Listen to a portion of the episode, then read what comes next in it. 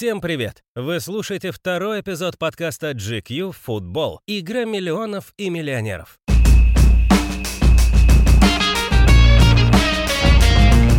Прошлом выпуске мы разобрались, как этот вид спорта восстанавливался после Второй мировой войны и почему стал настолько популярным в Латинской Америке, а также познакомились с Альфредо Ди Стефано, первой настоящей звездой в истории футбола.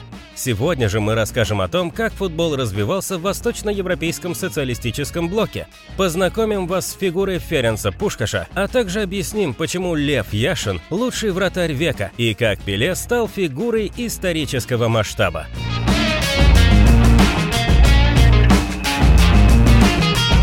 1960-е годы – это, возможно, самое значимое десятилетие в истории футбола. Ведь та эпоха подарила игре с мячом сразу двух звезд мирового масштаба. Один из Бразилии, второй из Советского Союза. Один блестяще забивал, второй запомнился тем, что не давал сделать этого сопернику. Как выразился бы поэт, эти футболисты были словно лед и пламень.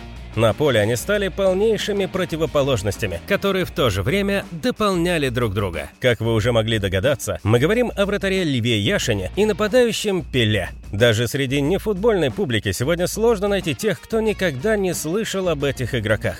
Так получилось, что их становление на мировых аренах происходило практически одновременно. Но прежде чем мы перейдем к новой эпохе футбола, закроем тему Реала 50-х.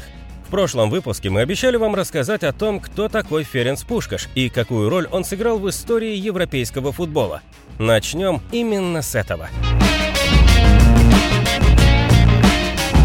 Золотой состав сборной Венгрии. Для начала стоит прояснить одну вещь. Сборная Венгрии 50-х годов – легендарная команда, которая имела шанс положить начало целой династии венгерских футболистов. Это могло привести к тому, что мы бы и по сей день ассоциировали эту страну с футболом. Ведь если сейчас венгры празднуют выход на чемпионат Европы, чуть больше 50 лет назад поражение в финале чемпионата мира воспринималось как трагедия. Одним из тех, кто сделал футбол национальной игрой венгров, стал именно Ференц Пушкаш. Но, как это обычно бывает, все поменялось из-за того, что в дело вмешалась политика. Нападающий родился в Будапеште и был сыном тренера местного Кишпешта. Это в какой-то степени помогло Ференцу начать свою футбольную карьеру. Помните историю Ди Стефана из прошлого выпуска? Там ситуация была практически идентичной. И это много может нам рассказать об устройстве игры в те годы.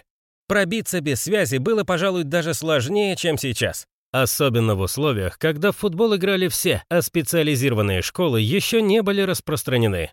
Вот только связи, как мы помним, обычно мало чего стоили без таланта. У Пушкаша он был. Иначе как объяснить то, что за 13 лет игры в венгерском Кишпеште Ференц забил 357 голов в 354 матчах? То есть он забивал в среднем чуть больше гола за игру. В сборной все было тоже неплохо. Особенно выделяются победа на Олимпиаде и финал чемпионата мира.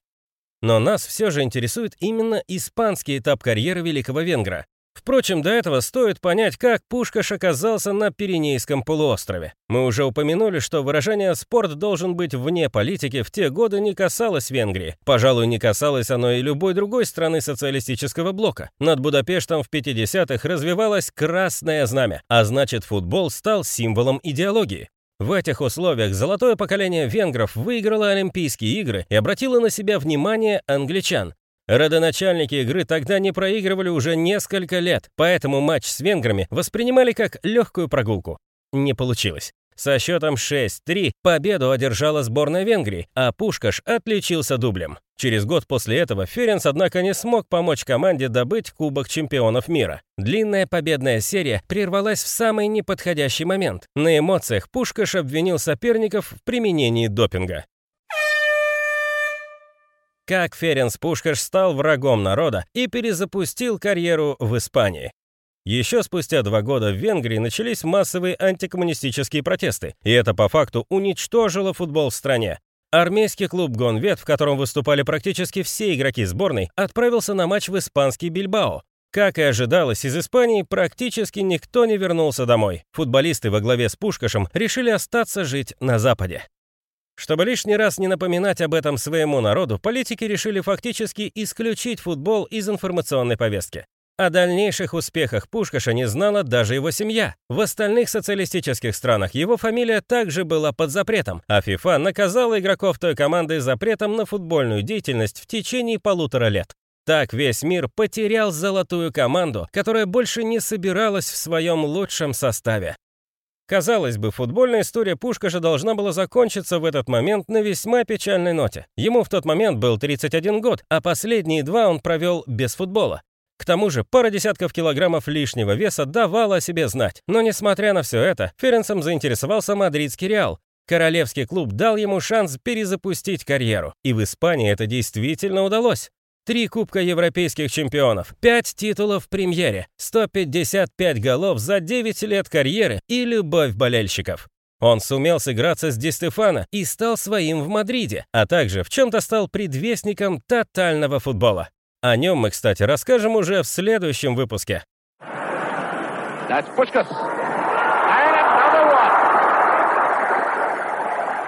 Особенным на испанском этапе карьеры стал финал Европейского первенства, где Реал встречался с Айнтрахтом. Помните, мы упомянули, что с немцами Пушкаш был в непростых отношениях из-за обвинений в допинге.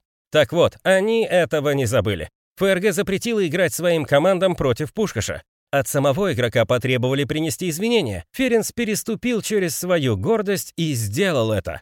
Как итог, 4 гола венгра в финале и победа Реала со счетом 7-3. Это было в 60-м году и подвело весь мировой футбол к новому десятилетию, эпохе, когда футбол стал еще больше значить для Европы и всего мира.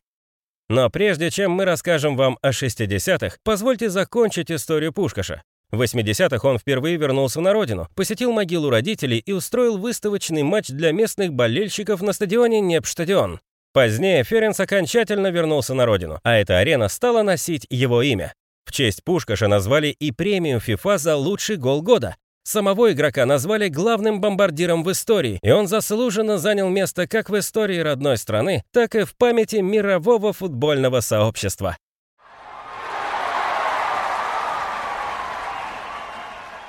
Первая победа советского футбола.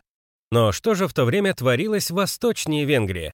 В Москве, самом сердце социализма, игра также набирала популярность. Мы практически ни слова не сказали о советском футболе в прошлом выпуске, но на то были свои причины.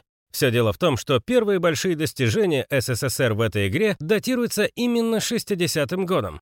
Мы, конечно, говорим о дебютном чемпионате Европы. Без политики на том турнире не обошлось, ведь испанцы на одном из этапов отказались лететь в Советский Союз. Многие сборные его проигнорировали из-за того, что чемпионат был недостаточно статусным, но, как вы понимаете, это не отменяет важности того успеха для нашей команды. В финале СССР встречался с Югославией. В дополнительное время победу советской сборной принес гол Виктора Понедельника. Вообще на том чемпионате Европы у нашей команды было много потенциальных звездных игроков, но больше всех на континенте запомнился вратарь Динамовец Лев Яшин удивил болельщиков и экспертов своей игрой на выходах и умением читать действия соперников. Мировая пресса в один голос называла его лучшим вратарем в футболе.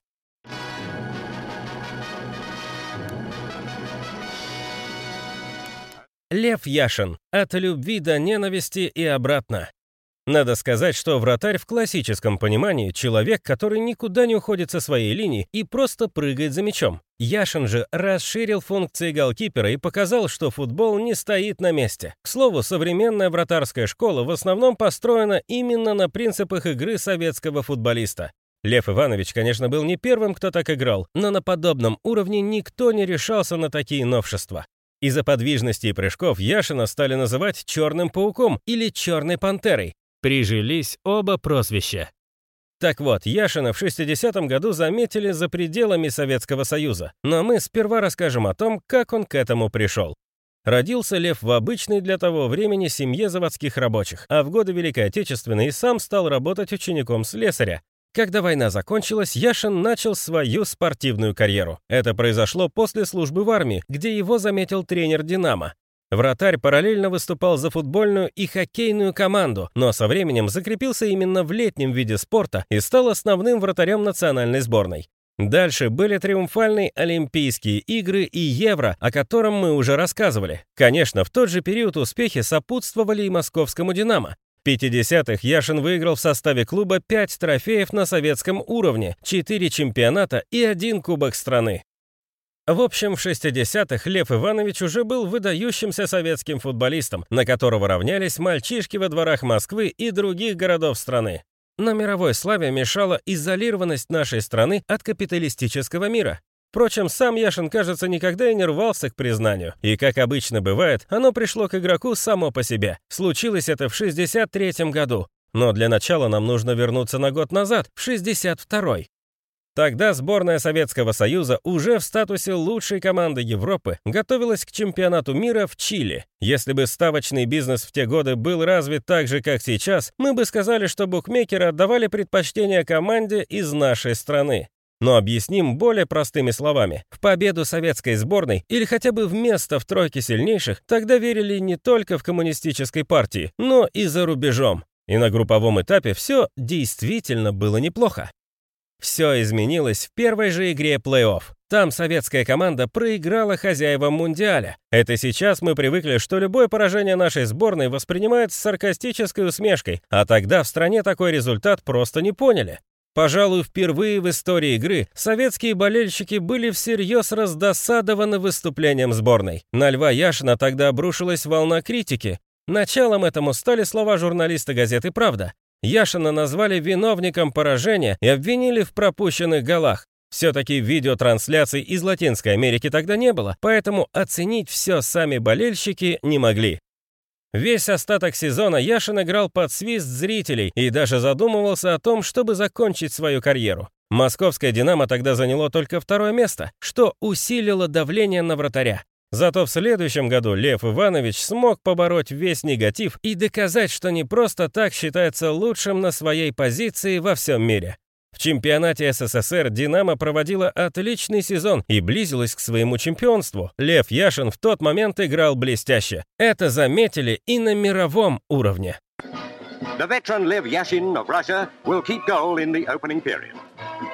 Главный матч в карьере Яшина. В 1963 году в мире праздновалось столетие футбольной ассоциации Англии. Оно же воспринималось и как большой юбилей самой игры, ведь именно британцы ее придумали и начали развивать. К этой дате был приурочен так называемый матч столетия. Словом, настоящий праздник, в рамках которого сборная Англии на домашнем Уэмбли играла с командой лучших игроков планеты. В числе футболистов сборной мира оказался и советский вратарь Лев Яшин. Он отстоял всего 45 минут, но не пропустил ни разу. Все удары соперников, а их было немало, вратарь отразил. Это потом его сменил Югослав Шошкич, который не смог отстоять на ноль. Сборная мира в той игре проиграла, но Яшин закрепил за собой статус легенды. The rest soon experience England on the warpath, but Yashin saves. Дошла информация об этом до Советского Союза, где Яшина вновь полюбили. На кураже он помог «Динамо» стать чемпионом страны, а в конце года его заслуги отметили по достоинству. Лев Яшин стал первым и до сих пор единственным вратарем в истории, которому вручили «золотой мяч». Величайшее признание со стороны журналистов издания «France Football». FIFA заслуги Яшина тоже отметили. В конце столетия он был включен в сборную лучших игроков века. Сейчас его фамилию можно найти в каждом рейтинге лучших футболистов в истории, а все вратарские награды и по сей день ассоциируются с именем игрока «Динамо». 63 год стал самым успешным в карьере Льва Яшина. Он продолжил играть уже в статусе живой легенды, но за сборную больше ничего не выиграл. В «Динамо» все тоже было не идеально. Чемпионство в этом сезоне стало последним в карьере Яшина. Зато под конец десятилетия он отметился еще двумя кубками СССР. Свой последний матч Лев Иванович сыграл в 1971 году, после чего на какое-то время стал тренером и уже окончательно завязал с футболом.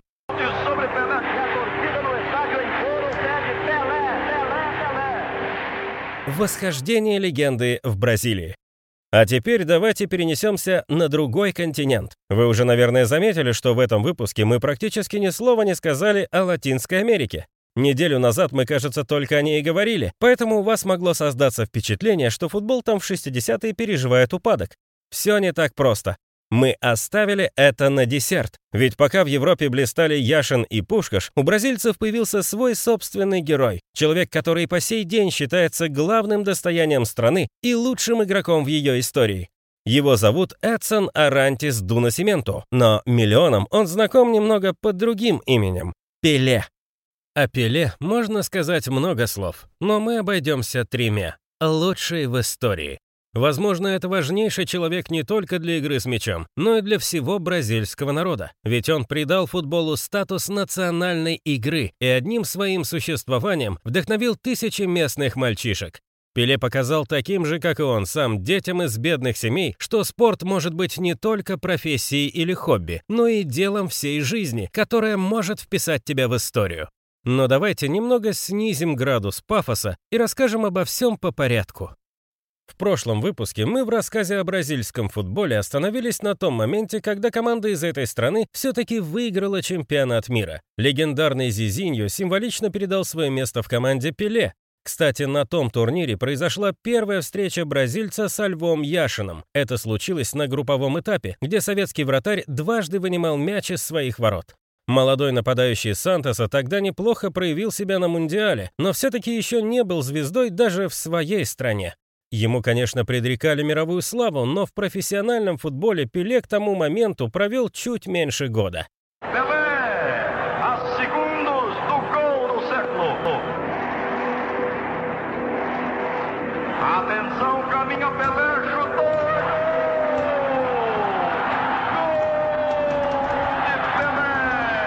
Карьера Пеле. За чемпионатом Бразилии в те годы было сложно следить из любого уголка планеты. Не забывайте, что телевидение к тому моменту было недостаточно развито. Так что об успехах Пеле в Сантосе европейцы знали в основном только по слухам. Нет даже точной информации о количестве забитых бразильцам голов, если учитывать все официальные и товарищеские игры, Пеле забил больше тысячи мячей. Окончательная цифра, впрочем, у всех источников разнится.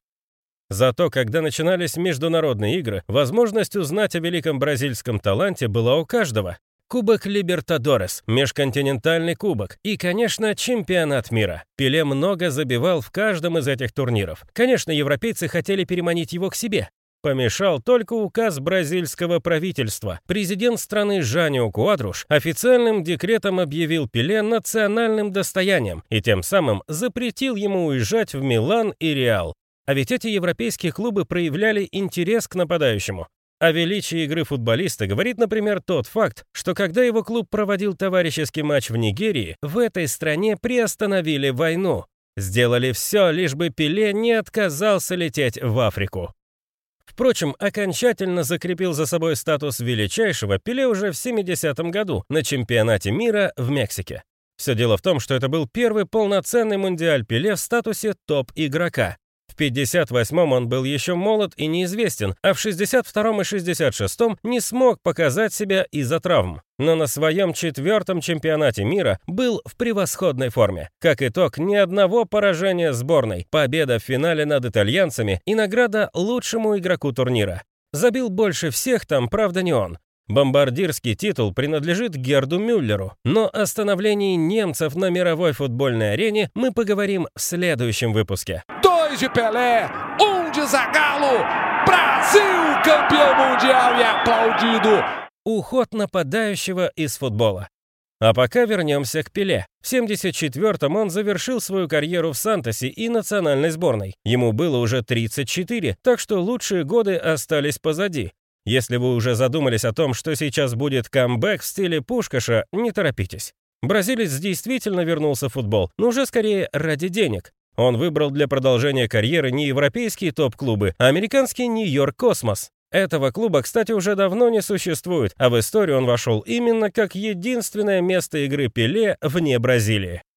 Тем не менее, в Нью-Йорке бразильский нападающий отыграл всего два года, Забил он там тоже немного, 37 мячей. Зато Пеле познакомился в Штатах с Джоном Ленноном, солистом легендарных Битлз. Они ходили в одну и ту же языковую школу и, как признается сам футболист, даже немного общались. Леннон, как настоящий англичанин, конечно, знал, кем был Пеле, поэтому принял подобное знакомство за честь. Бразилец, правда, не уточняет, был ли он знаком с творчеством музыканта, но, думаем, Битлз в те годы были достаточно узнаваемы в любом уголке планеты окончательно повесил бутсы на гвоздь Пеле в 77-м. Что удивительно, ни в Сантосе, ни в сборной, ни даже в космосе игрок не был капитаном команды. Исправить это решили в товарищеском матче, посвященном 50-летию футболиста. Пеле вышел на игру сборной Бразилии против команды мира с повязкой лидера и провел целый тайм на поле. Мог он забить и там, но партнер по сборной не дал пас Пеле на пустые ворота. Бразилец в тот момент даже немного обиделся, ведь к неисчислимому количеству голов вполне мог бы добавиться еще один, забитый в 50 лет. После этого в полноценных матчах Пеле больше не появлялся. Уже возраст не позволял. Если бы мы захотели рассказать вам обо всех профессиональных достижениях бразильца, нам бы пришлось записывать отдельный подкаст с перечислением титулов. Это бы выглядело почти как представление Дейнерис Таргариен из «Игры престолов», поэтому мы просто скажем, что он выиграл практически все командные и индивидуальные трофеи, которые мог. Даже золотой мяч. В 60-е его вручали только европейским игрокам. И все же в 2014-м справедливость восторжествовала. Бразильца наградили почетной наградой, чтобы вписать его в историю этого трофея и в очередной раз подчеркнуть величие. И все же, как нам кажется, самой символичной в жизни Пеле на данный момент является награда лучшему футболисту столетия. Все-таки игроков за все эти десятилетия было много, а Пеле такой один. Это был второй выпуск подкаста GQ «Футбол. Игра миллионов и миллионеров». Теперь вы знаете, как в футбол 60-х вмешивалась политика, почему Лев Яшин был лучшим вратарем в истории и в чем заключался феномен Пеле. В следующем выпуске мы обещаем сосредоточиться на Западной Европе и рассказать о том, как голландцы придумали тотальный футбол, а немцы подготовили свое первое послевоенное поколение. Не пропустите новую серию, которая выйдет уже через неделю. Ведь тогда вам будет не просто понять, почему весь мир сейчас смотрит Лигу чемпионов и восхищается европейским футболом. До встречи!